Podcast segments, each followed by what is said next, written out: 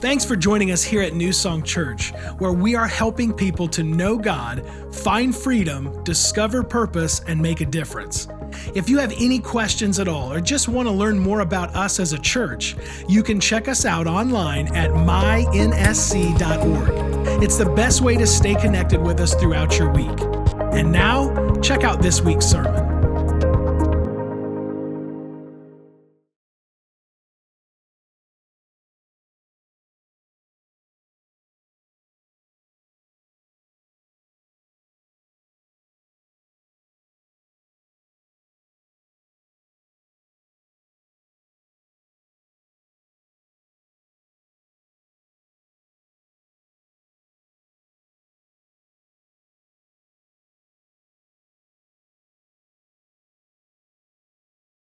Are you ready to study the Word of God? Yes or no? We're, we're bringing this um, series to an end today, and then we have a standalone message, and then we're off into the Christmas series after that, a three week series. You don't want to miss that. I want to give you a heads up uh, before we go any further that uh, uh, Christmas this year falls on a Sunday. And a lot of people are already starting to ask, hey, are we going to have uh, uh, services on, on Christmas? And the, the answer to that is an obvious Yes. I mean, what, what, what better way to celebrate Jesus than to come together and worship him and, and uh, just glorify his name, especially on that day. So now we're, we're changing some things up uh, because we know it's a, it's a unique day. We know that there's family dinners. We know that obviously you, you have plans, like all of the staff have plans here. And so what we're going to do is we're going to have two Sunday services that morning instead of three. It's going to be two and it's going to be the 8 o'clock and the 9.30 services. The 11 o'clock is just going to be online um, only. Uh, we just figure most people will want to be here uh, early in the morning worship jesus first thing and then go and spend the rest of the day with family. And so we're just going to pack everybody in here in two services. And um, i want to say thanks uh, also to I, I probably don't say this often enough but thank you so much for coming to the 8 o'clock service. I know it's early in the morning but you're making a difference by freeing up a lot of spaces in, in the second and the third services. So well done. Keep that going. And uh, if you have some friends that attend the second or third service and you want to put a guilt trip on them to come to the eight o'clock, just tell them, hey, you know, Jesus loves eight o'clock service people more than anybody else. And that don't do that's that's a lie. Don't do don't do that. Um, but of course, you're, welcome to uh, to invite other people to this first service too. It just it, it helps us out a great deal. So, really appreciate that. We're finishing the series, Simplify. And today we're gonna, we're gonna be talking about how to simplify relationships. In fact, relationships specifically, relationships that are in conflict. There's some conflict resolution that needs to take place. And this is, this is a topic that I, that I meet with people all the time about loads of people coming in and talking and, and asking questions, and they just have relational difficulties and, and a lot of times I, I just help them cut through all of the emotions and just get down to the core of what God says about it and how they should respond in the situation they in, they're in. And the overlap is amazing, meaning, meaning no matter what kind of conflict that you're in relationally with somebody, the, the way to live out the word of God applies to you no matter what the issue behind that conflict is. I, am going to say this too before we get in, in, in any further that one of the that the, the relationships are really they, they create some of the greatest joys in our life but relationships also create some of the greatest pain in our lives. Have you noticed that? Like some of the greatest things in your life comes through relationships but also some of the greatest pain some of the greatest hurts some of the deepest wounds occur when you're in relationship with others. And today I'm going to help you simplify um, these conflicts in your relationships. All right, so let's let's um, get to the Word of God. I want to give you four typical responses to relational conflict, and then we're going to hit the Word of God very hard this morning. There are so many scriptures we're going to go through. Uh, this morning, but four typical responses to relational conflict are write these down. Number one, waiting. It's waiting to see what the other person does. So when you're in conflict with somebody, you're just waiting to see well, what, uh, you know, what's What are they going to do? How are they going to respond? Are they going to talk to me? I don't want to be the first. I've got to see. I'm just going to wait and see what they do. The second one is we tend to avoid people, avoiding the person as much as possible. And you know you've done this. Like, you know, in fact, you know that you've done these first two. That when you're in conflict with somebody, maybe it's a family member, maybe it's somebody at work, you're gonna wait and see what they do. Like, if they act normal, you'll act normal, you know, that type of thing. Or the other thing is, you're just gonna avoid them at all cost. You're gonna avoid them at all cost because you just don't wanna be around them. You don't wanna look at them. You don't wanna feel awkward. You, you don't want sometimes you're so angry, you, you're afraid of what you might say if you get around them, so you just avoid them at all costs. The third one is write this down you prepare mentally, so it's preparing mentally for any confrontation.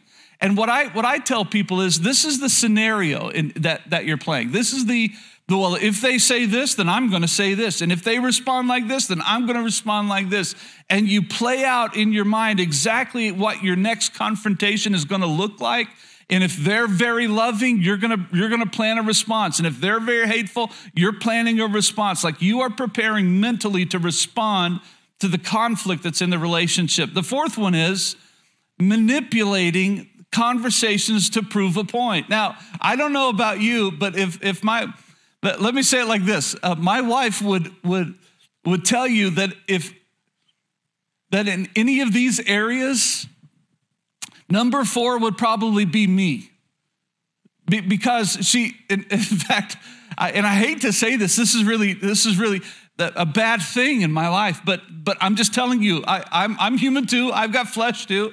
And in the past, when, when especially when Jennifer and I were first married, I knew how to manipulate conversations to make my point. I, I knew what words to say. I, I knew how to I knew how to change. I knew how to change the topic around. And instead of it pointing at me, it's pointing at somebody else. I tell you, everybody, it's, it's a, it's, I would say I'm gifted at it, but it's not a gift, everybody. It's, it's a terrible thing to manipulate those. Andy Stanley calls these the four C's. I'm going to give these to you. The four C's are, and this is how you manipulate people in conversations. It's, it's the first one is convince. It, if I put enough information in front of you, then I know you'll see things my way. So I've just got to convince you. I've got to give you all the facts because surely if you know what I know, you would agree with me. So I'm going to convince you. The second one, he calls it convict. And here's what he says I'm going to remind you of all the things that you've done or the things that I've done for you until you feel guilty enough to do things my way. Like I'm, I'm going to I'm going to put conviction and guilt and shame all over you until you see things my way. The third one is coerce. It's the person who says, Hey, I said I'm sorry, so I've done my part. Why are you still upset? Something must be wrong with you, not me, and you need to fix that. So it's coercing the person, it, it's manipulating them through coercion. It's actually pointing out a flaw in them saying, Hey, I said I'm sorry, that should be good enough. Well, can I tell you something? That sometimes, uh, in fact, when Jennifer and I have been in conflict in the past, she would be the first to tell you that when I, when I get angry, it takes me a while for that anger, anger to settle. Like it takes a while for my emotions to settle. And so some there were times where she would say, well, I said I'm sorry. Well, I was still angry because it didn't take away from what you just said. And, and it was in her world, it was, I said, I'm sorry. Isn't that enough? I've done my part. Now you're at fault, you know? Well, the truth of the matter is, there was some reality to that. Like there was some, because my emotions were still high, even though I knew in my heart, hey, I forgive you. I'm, I'm gonna, I'm, I'm gonna move on. I'm not gonna hold this again. But she's like, well, why aren't you talking to me then? Well, because I'm still mad. you know, like I don't know what to. Do. Well, I said I'm sorry. Well, I'm still mad. Like, yeah, how many know? How many know? Been, you've been there too, right? You've been there too. Okay, okay, okay. And we all have that tendency. You're going to see yourself in, in all of these. And I'm, I'm giving you my weaknesses because I want you to know I'm, I'm here too. I'm with you too. The fourth one is control. Control. This is a big one. You manipulate conversations through control. And it says this I'm sorry if I offended you but what I said wouldn't have offended anyone else. In fact, others actually agree with me. Like, I don't know why you're offended. That wouldn't have offended anybody else. in fact, they, they would have said that I'm right. Like, I don't know why you're taking this so bad. And, and what you're doing is you're actually, it's a form of controlling them. It's putting your thumb on them, saying, you know what? You'll not only answer to me, but you need to answer to everybody else because everybody else thinks that you're wrong too. And then all of a sudden, the conversation, well, who else are you talking to about this? And who, who else have you expressed your frustrations with? Who else have you, have you told so and so this? Have you told so and so? I told you that this is supposed to stay. And it just turns into a bigger, a bigger blow up in your house or in your relationship. And I'm telling you, everybody, manipulating conversations to get your way, I, I, I tell you, it's, it's not the right way of handling things. And I think you can see that but it just comes and flows so so naturally, doesn't it? Like, does, don't, don't we just tend to always go to those things? Well, I'm going to wait to see what they do. I'm going to avoid them at all costs. I'm going to prepare for every scenario. So I'm going to play that through in my mind, or else I'm going to, I'm going to manipulate the conversations to get what I want. And we all have that tendency. All of us do. All of us do. And yet the Bible is very, very clear as to how we're supposed to live life concerning conflict in relationships. That's actually very, the formula is very simple. Okay, so let's let's study the word of God now. We're to go to the book of James, chapter 4, verses 1 and 2. And it says this What causes fights and quarrels among you? Don't they come from your desires that battle within you. Let's stop right there. Let's stop right there. Don't they come from battles that actually are inside of you? So a lot of times we're in conflict with somebody and we're saying, God, fix them, fix them, fix them. And in the book of James, we read, actually, when you're fighting, when you're at odds with somebody, isn't part of the reason you? And instead of praying, God, fix me, it's God, fix them. I'm talking about simplifying relationships.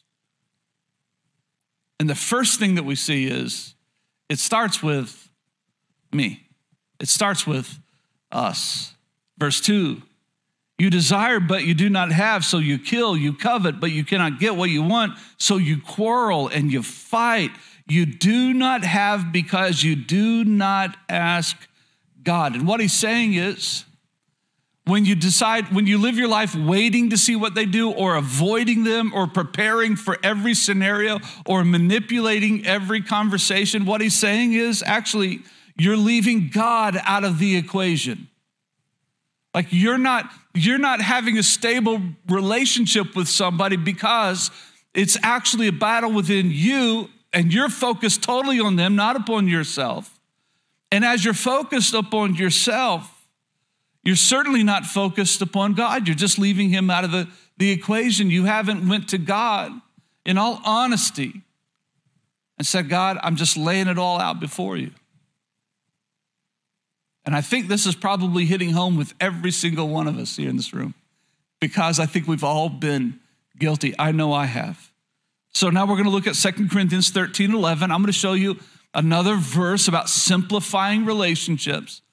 And it says this Finally, brothers and sisters, like those who belong in the family of God, strive for full restoration. Uh, let's stop right there for a second. Because in a lot of our strivings, we, we have this, this tendency well, I'm going to strive for them to apologize. I'm going to strive for them to make it right. I'm going to strive for them to own up because obviously they messed up. And here Paul writes, hey, hey, listen, listen, we have to strive for full restoration, encouraging one another. Be of one mind, live in peace. And the God of love and peace will be with you. And he's saying this hey, when you live your life to restore that relationship, you are not alone. That God will actually walk through that with you, He'll be with you. Another verse in scripture says, As far as it depends on you, live at peace. And it doesn't stop there. As far as it depends on you, live at peace with everyone. Whoa, okay, I can do that with most people, but not with them. No, no, no. With everyone. Paul says here to strive for full restoration. That your heart should, ha- should be a heart of healing and not a heart of conflict, of anger, of guilting that person into submission, manipulating that person. No, no, no. Ours should be a heart of love, a heart of peace, a heart of restoration, a heart that's willing to solve the issue. And so, what I help people do is to, is to actually work through all of those emotions. And, and, and let's go, let's, let me ask you a question that I would ask you if you were sitting in my office. If you were not emotionally involved in this and you were the one counseling someone else, what would you tell them to do according to the Word of God? And the answer is always the same. Well, I, I, would tell them they need to make it right. I, I, would tell them that they need to have a conversation. I would tell them that they need to strive for restoration, that they need to live at peace with everybody. Okay, well, let's do that then. But it's far more difficult to do than it is to say, isn't it? It's far more difficult to do. And some of you have been hurt very deeply, you've been wounded very deeply. And I want you to know that God will heal you that God will heal you and He'll be with you when you strive for full restoration. And that's what He says in Second Corinthians. And the God of love, the God of peace will be with you. But you have to make a decision. How are you going to handle that conflict? How are you going to handle that relationship? How are you going to handle your anger? or your wound, how are you going to handle that? I want to give you some points here. That's really God's design, not mine. It's God's design for healing and for reconciliation. And I don't mean just healing in the relationship, I mean healing in you. Because you need to be healed too. If somebody's wounded you, you need to be healed too. God's not okay with that wound in your heart. He's not okay with that. He wants that healed and he wants the relationship to be reconciled. Okay, so let's hit these. Number one, instead of only asking God to change others, I must ask God to change me. That's the starting place. That's the starting place. Instead of saying, God, I want you to get them. God, I want you to wake them up. God, I want you to, you know, carry out your wrath. No, don't pray that. Don't pray that. Lord, what do you want to do in me? What, what in me needs to change? Can I tell you something that's so important? And I want you to listen closely with this. There, there are certain times in which you'll have conflict in a relationship and you are 100% in the right. That you didn't do anything wrong, you didn't have bad motives, you, you, are it, it's in the Word of God, it's the will of God. And maybe you you stand in that, and that's good. That's good. But a lot of the times, in fact, I would say most of the times,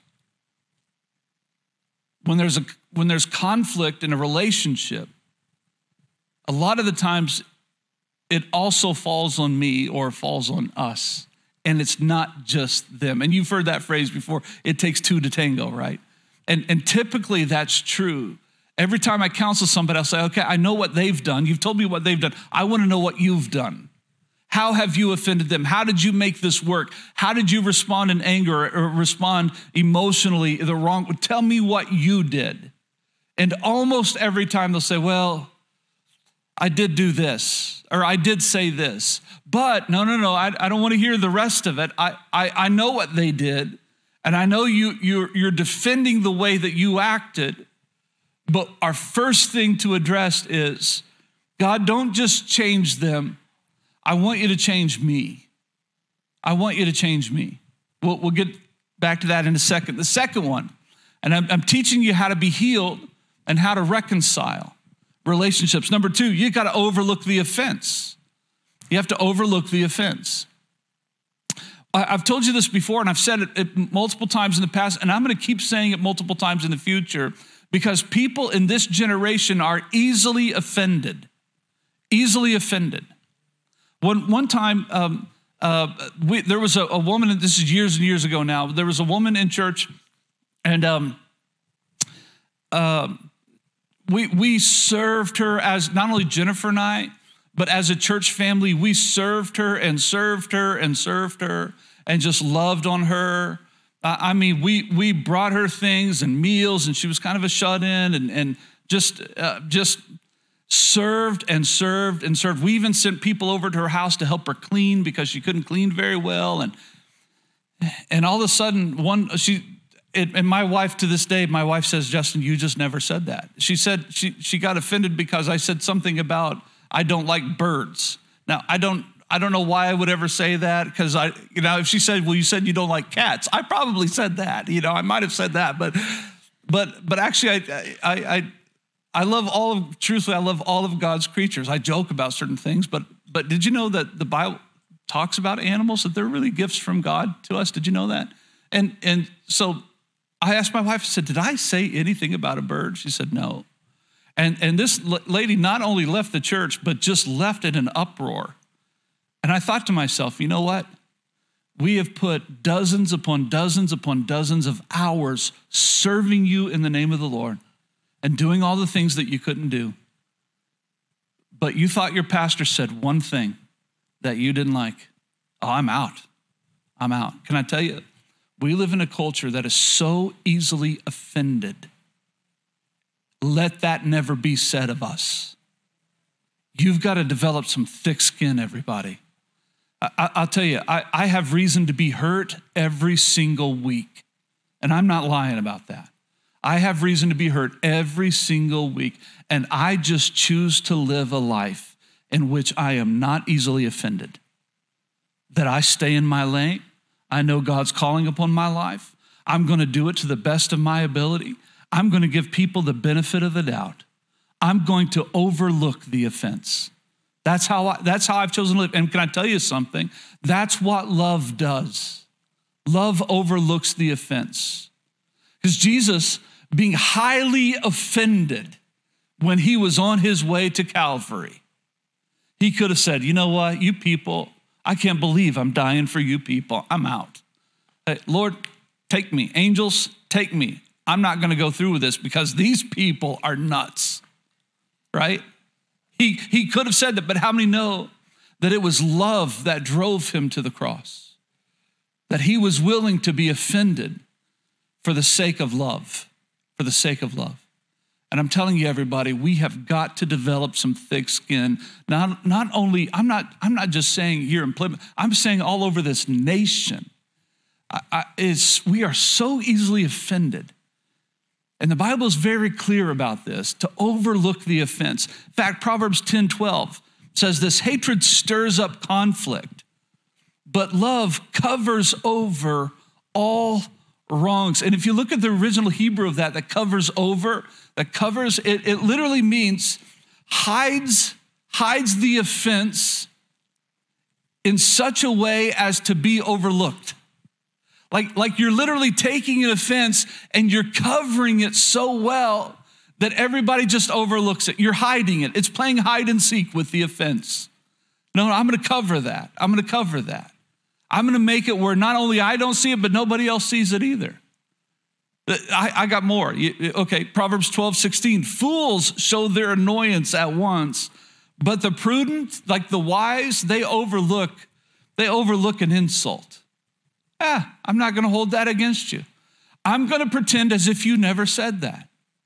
How about this one? Proverbs 19, 11. A person, a, a person's wisdom yields patience. I love this it is to one's glory to overlook an offense. Like when you overlook somebody who's offensive, who've said something offensive, and you just cover it, you overlook it.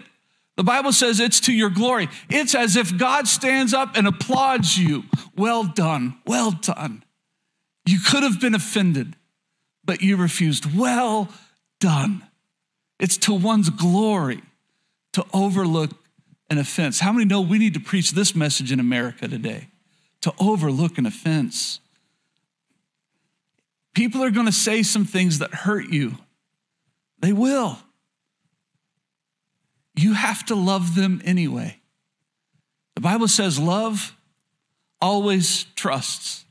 Let me say it a different way love always gives the benefit of the doubt. You know what? I, I heard what you said. I think you're just having a bad day. I'm going to let that go. I'm not going to be offended by that. I'm going to love you anyway.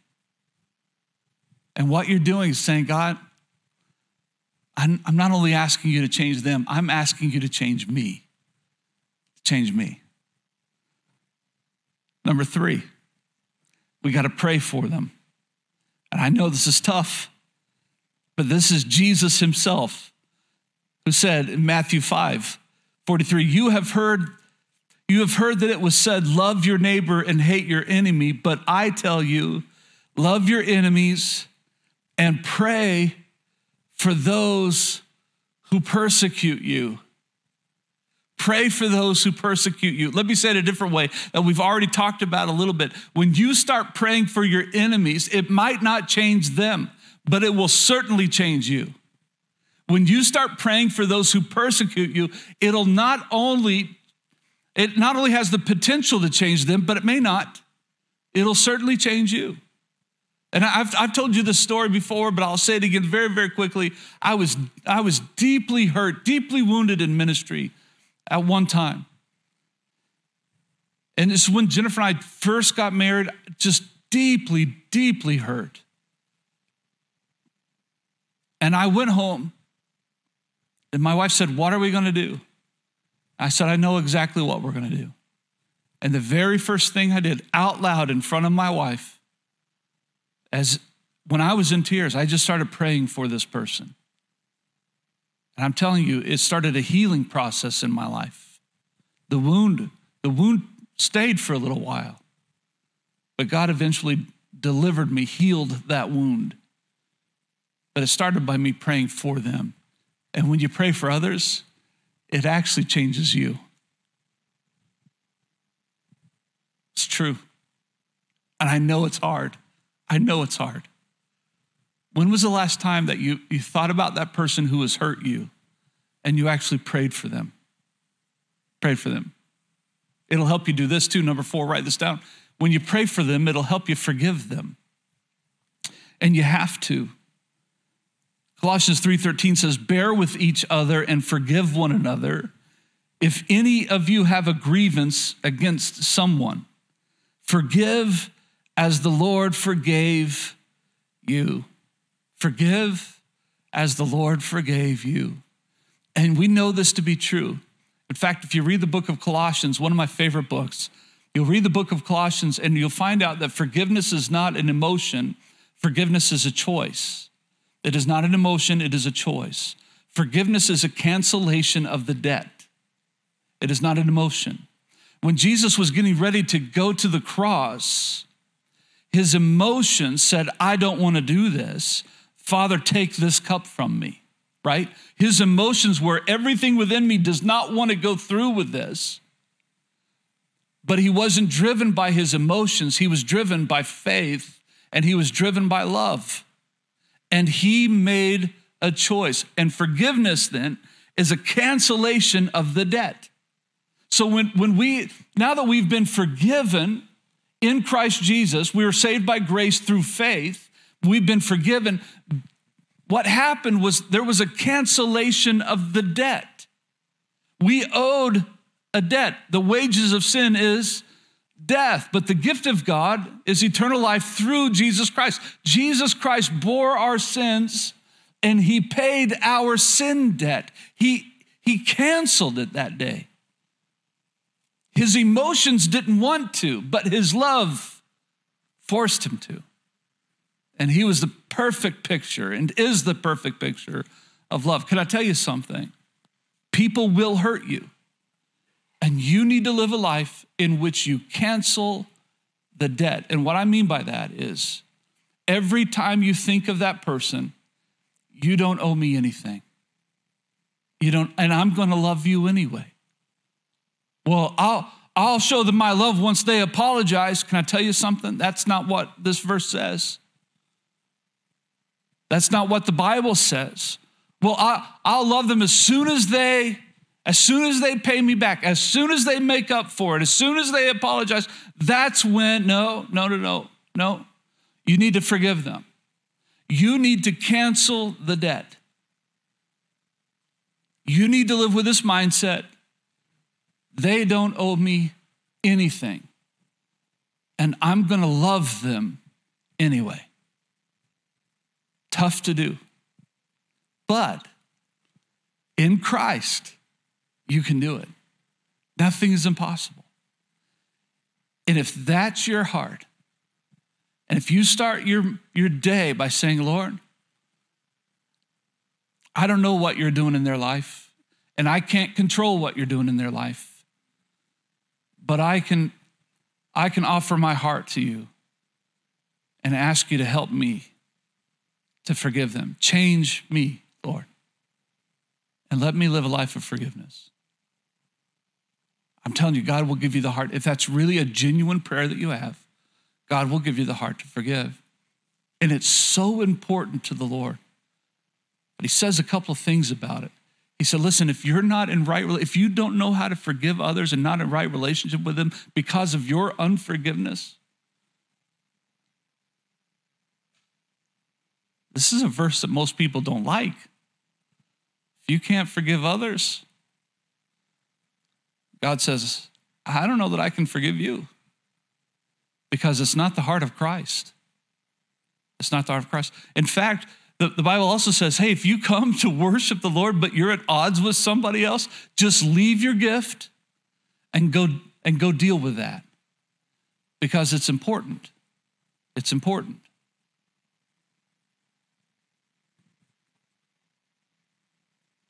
Pastor, I don't want to. That's why you pray. Because God has this incredible ability of changing your want. And have you ever thought that healing actually begins in you before it begins in them? I'm trying to help you. By the way, if you need help in this more, if you just need one on one help and well, Pastor, you don't understand, and maybe you don't understand the depth of it. Can I tell you? We're just a phone call away. All you have to do is ask, and we'll help you. But you got to forgive them. So pray for them, cancel the debt. Here's the next one you got to bless them. You got to bless them. This is part of the, the prayer time I had that night about 24 years ago now, where I went home and Jennifer said, What are we going to do? And I said, Well, I'm going to pray. And I prayed out loud. I just started praying for them, but I, I didn't just pray for them. I actually, on that very night, I spoke a blessing over them. One of the most difficult things I've ever had to do. But I'm going to show you this in scripture. Luke 6 27, again, this is Jesus speaking. But to you who are listening, can I tell you something? Don't ignore God. Don't ignore God. Jesus specifically says, To you who are actually brave enough to listen to what I have to say. And if you listen, I'm, I'm leading you to life change, but you've got to listen to me. But to you who are listening, I say, love your enemies, do good to those who hate you, and bless those who curse you. That you actually have to turn that around and you have to bless them. Bible's not, in fact, I could give you so many verses over this, but here's another one 1 Peter 3 9. Don't repay evil for evil. Don't retaliate with insults when people insult you. Instead, what's this? I love this. Pay them back with a blessing. Pay them back with a blessing. That is what God has called you to do, and He will grant you His blessing. Let me say it this way you have the privilege of speaking a blessing over those who, has, who have hurt you. And God says, if you do that, if you speak a blessing over them, if you do good to them, I'll actually turn it around and I'll bless your socks off. Like, I'll actually turn that around and I'll multiply the blessing. And I'm going to bless you in return. Oh, uh, so, so we say, okay, how many of us don't raise your hand necessarily, but how many of you want the blessing of God upon your life? And you say, I do, I do. If you want, if you want a blessing on your life, you got to learn how to bless those who insult you, who offend you, who hurt you and wound you. You have to learn how to bless them. Father, I just bless them with an outpouring of spirit. I bless them with a heart that is captured by your love. I bless them with all of the good things that you have for their life. Father, I bless them in the name of Jesus. And God says, as soon as He hears that come out of your mouth, oh, I'm going to pour out my blessings actually upon you too. I'm going to bless you. Well, Pastor, I don't want to do that. Okay, well, we have to go back to number one then. Lord, don't, don't just change them, change me. You see how this happens? So I'm giving you these things in order, everybody. I'm giving you these things in order. You got to bless them. The last one God's design for healing, restoration is do good to them. You just got to do good to them. Bless them not only with your with your mouth, with your words, but with your actions. Romans 12 says this Don't repay anyone evil for evil. Be careful to do what is right, by the way, in the eyes of everyone, not just in, in, in your eyes. But I, have asked a few people this in, in times past hey, I want you to do good to them, but I want you to be careful to do what's right in the eyes of everyone. So if the entire church was watching you respond to this person, would the entire church applaud you and say, Well done, you did it? Because that kind of reveals the heart behind the decision of doing good to them. If it is possible, this is the verse I was referring to earlier. If it is possible, as far as it depends on you, live at peace with everyone. Verse 20, in, if your enemy is hungry, feed him. If he is thirsty, give him something to drink. Don't overcome, don't be overcome by evil, but overcome evil with good. So when your when your enemy is suffering, do your best to go and be a blessing to them. So let, let me give an example about this. For that person, and I, I again, I'm, I'm, using illustrations from years ago for a reason. I, I have so many that I could use of, of people who've just wounded me, who've hurt me. As I was praying for that person and blessing that person who deeply wounded me, to the point where I said, if this is what the ministry is all about, I don't want it. I'm out. I'm, i was literally having those thoughts. I'm out. And yet, as I started to pray for him and I started to bless him, bless him and I, I just canceled the debt in my mind. I said, you know what? He'll probably never apologize, and I'm going to love him anyway. Had he called me the next day and said, Hey, hey, hey, Justin, I'm stuck in a ditch. Can you come and get me out? I would have said yes. I would have said, Absolutely, I'll be right there. Why? Because it's the heart of God. Because that's what love does. No matter what you do to me, I'm going to love you anyway. No matter how you, you abuse me or how you offend me, I'm going to love you anyway. I'm going to serve you anyway. Well, Pastor, I'm not there yet. Okay, okay. But let's start on the road. Let's get on the path to loving to that level. And you start by saying, Lord, I'm not concerned about them as much as I'm concerned about me. Because I have some things inside of my heart that need to be healed. I need to be changed. Ephesians 4. The Bible says, Get rid of all bitterness and rage and anger and brawling and slander, along with every form of malice. Be kind and compassionate to one another, forgiving each other just as, just as in Christ God forgave you. So ask yourself Did Jesus die on the cross for the person who has wounded you? And you would say, Yeah, he did. He loved them that much. And as followers of Christ, meant to reflect Jesus in the world, we are meant to love to that level. And so we get rid of all bitterness and anger and rage and malice and slander. And we just love anyway. We just love anyway. I'm so grateful that the Lord Jesus Christ died for us, died for me while I was still a sinner. That's what the Bible says. While we were still sinners, Christ Jesus died for us. He paid the debt. He canceled our sins. That's the gospel. And we're called to live out the gospel every day of our lives. That the same mind that Jesus has would also be our mind. His thoughts would be our thoughts, His heart would be our heart. And I just believe right here in this moment that the Lord is going to bring some healing to some people as we start this journey, as we cut through all of the emotions, all of the pain, and we get to the reality of the Word of God. We simplify and just look at the Word of God.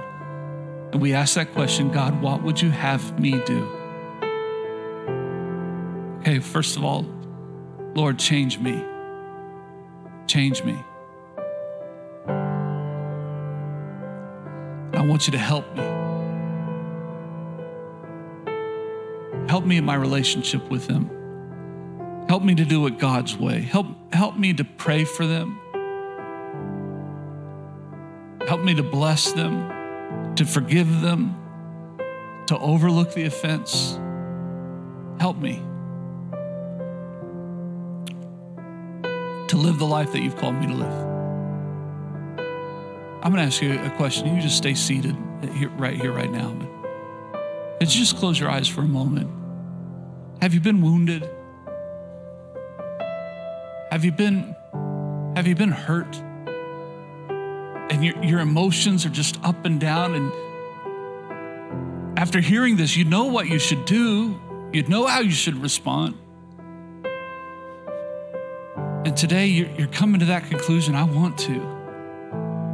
I, I want to do this God's way.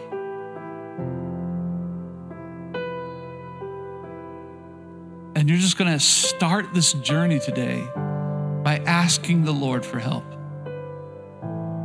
I, I'd like to know who you are so that I can pray with you, I can pray for you. And I think God wants to see just this, this a step of faith on your part. Say, Today, Lord, I start the journey of healing, of reconciliation. I start the journey today. And you're going to ask the Lord to help you. Would you, would you just raise your hand really high? Let me see who you are. Yeah, multiple hands. Multiple hands. I'm so sorry you've been hurt. You can put your hands down. I'm so sorry. I'm so sorry somebody's wounded you. It wasn't the heart of God. Father, heal my family today.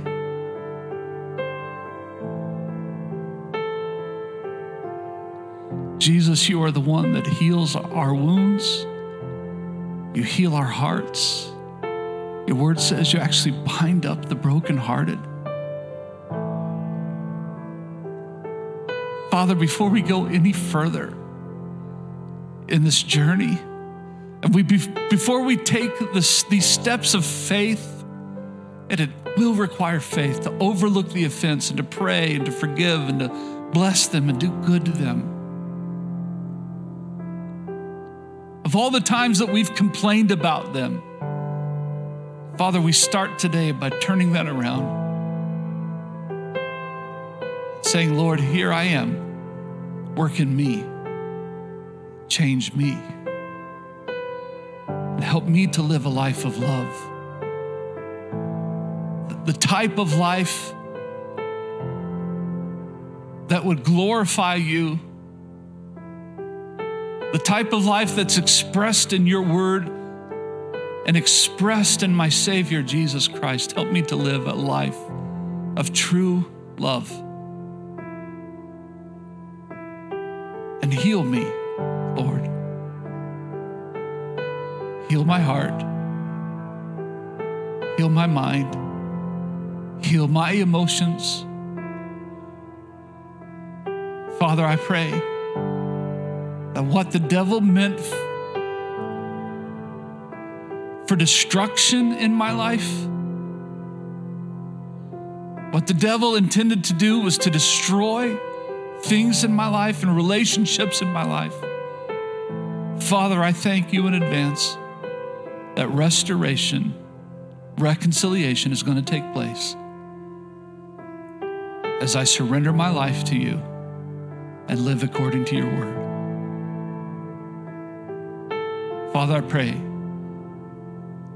that you would restore the relationship in my life that has been broken and start the work in me. That's what I pray. And I pray it in Jesus' name. Now, would you very quietly, no moving around, just stand up? Would you do that? For those of you who are not only in this room, but are watching online, we now have people watching online in all three services. I want to say this that I'm so grateful that forgiveness in Christ includes a cancellation of the debt. I stand here today forgiven and cleansed from all of my sins, not because I deserve it, but simply because, because I, I called upon the name of the Lord Jesus Christ. I called out to him in my sin and I said, Jesus, I need a Savior. Would you save me? And he said, Yes. And he canceled the debt. And I'm wondering if you've done that. Whether you're in this room or watching online, I'm going to give you the opportunity to do that right now, to call upon the Lord Jesus Christ for the forgiveness of sins. The Bible says he'll do it. He'll forgive you if you just ask. And I'd like you to bow your heads one more time. And we're going to pray a simple prayer. Dear Jesus, I am a sinner in need of a Savior. I know I have sinned and fallen short of what you called me to do and how you called me to live. I've failed and I've sinned against you. And I'm in need of a Savior, and I'm asking you, Jesus, save me. Wash me clean, purify my heart and my mind today is the day of my salvation. And I'm so grateful that you said, Whoever calls upon you, whoever calls out in repentance and in faith, you always say yes, that you'll always forgive. Whoever calls on the name of the Lord shall be saved. Saved. That's what your word says. And I thank you that today is a day of salvation in my life. Jesus, you are Lord. And you're my Lord. Help me to live a life that honors you in all things at all times. In Jesus' name I pray it. Amen. Amen. Now, if you prayed that prayer, we have a book for you at guest services. Just go and pick this up called Fresh Start. It's going to help you out a bunch. If you need help with relational issues, please call us and we'll help you. We'll walk you through that. God's going to do the miraculous. And I'm going to continue to pray for healing in your life and in your heart. You received the word of the Lord today, yes or no? I love you so very, very much. Have a great day, everybody. God bless you guys. Remember, one invitation can change a life, so don't come alone next, next week. As a church, it's our honor to play a small part in what God is doing through your life, and we would love to continue on that journey. To find out what your next steps could be in your relationship with Christ, all you have to do is go to mynsc.org/connect. Thank you to all of you who consistently give, serve, and pray. You are the ones that God is using to truly make a difference in our community as we live out our mission of leading people to become fully devoted followers of Christ. We hope you tune in next week.